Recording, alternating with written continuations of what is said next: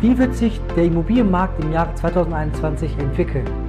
Im Jahre 2020 habe ich schon einige Videos veröffentlicht, wo ich ja gesagt habe, dass die Immobilienblase meiner Meinung nach nicht platzen wird und letztendlich ist es natürlich so, dass wir immer die, den Immobilienmarkt, den Teilsegment eines Immobilienmarktes genauer beobachten müssen.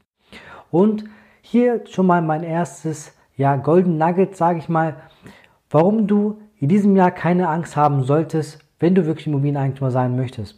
Zunächst einmal sollst du betrachten, ob das ein Teilsegment eines Immobilienmarktes ist. Denn ob du eine Gewerbeobjekt kaufst oder ob du eine Wohnimmobilie kaufst, ist natürlich ein großer Unterschied.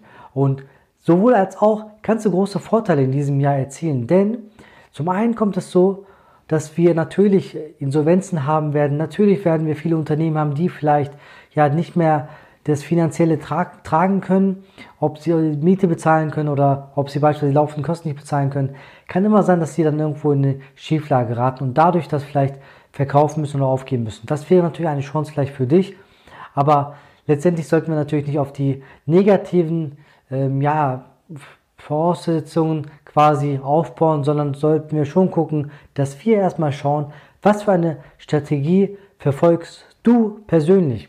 Denn Hast du ein Kind, hast du Kinder, hast du eine Familie oder bist du Single beispielsweise, hast du mehr Möglichkeiten, etwas aufzubauen. Daher sollst du mal schauen, wie deine persönliche Situation ist und darauf aufbauend sollst du schauen, dass du dann ja eine Strategie aufsetzt. Hier könnte es natürlich sein, dass du sagst, okay, ich spekuliere mal ein bisschen auf den Immobilienmarkt, wo vielleicht ein ja, Wohn- und Geschäftshaus in diesem Gebäude drin ist und dann greifst du vielleicht zu unter dem Verkehrswert, was vielleicht auf dem Markt jetzt quasi angeboten wird.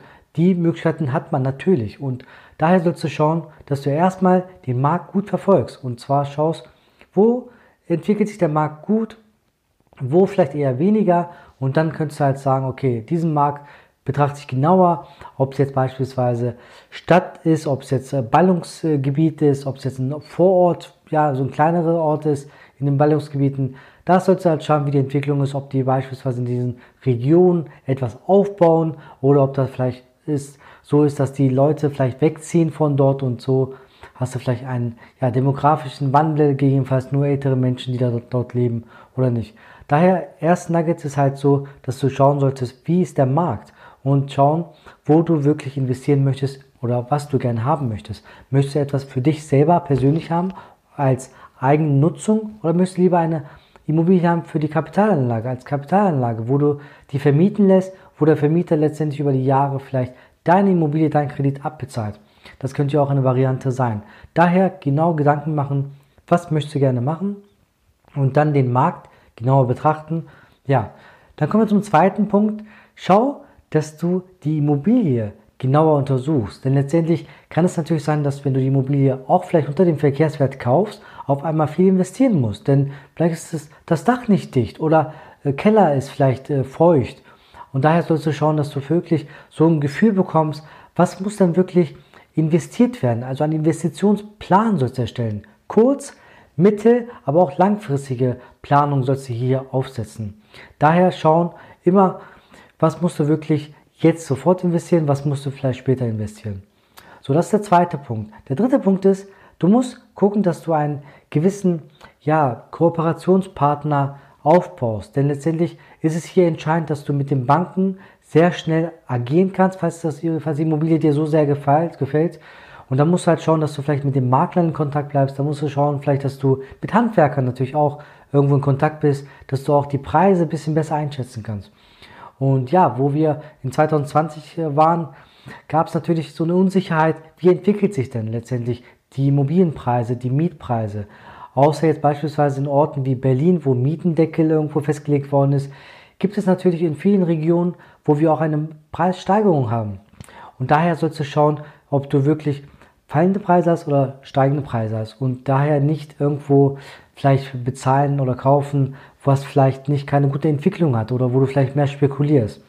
Ähm, deswegen würde ich dir im Moment äh, raten, dass du ein bisschen vorsichtiger bist, diese drei Aspekte quasi den Markt die Immobilie an sich und auch deine Partner genau quasi abstimmst und genau prüfst und dann halt auch zuschlägst, wenn du die Immobilie kaufen kannst.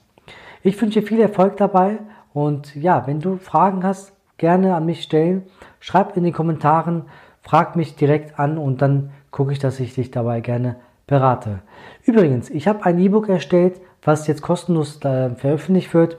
Und zwar kannst du auf meiner Seite gucken, hier in dem Agenda, in dem ja, Shownotes kannst du das auch genauer lesen.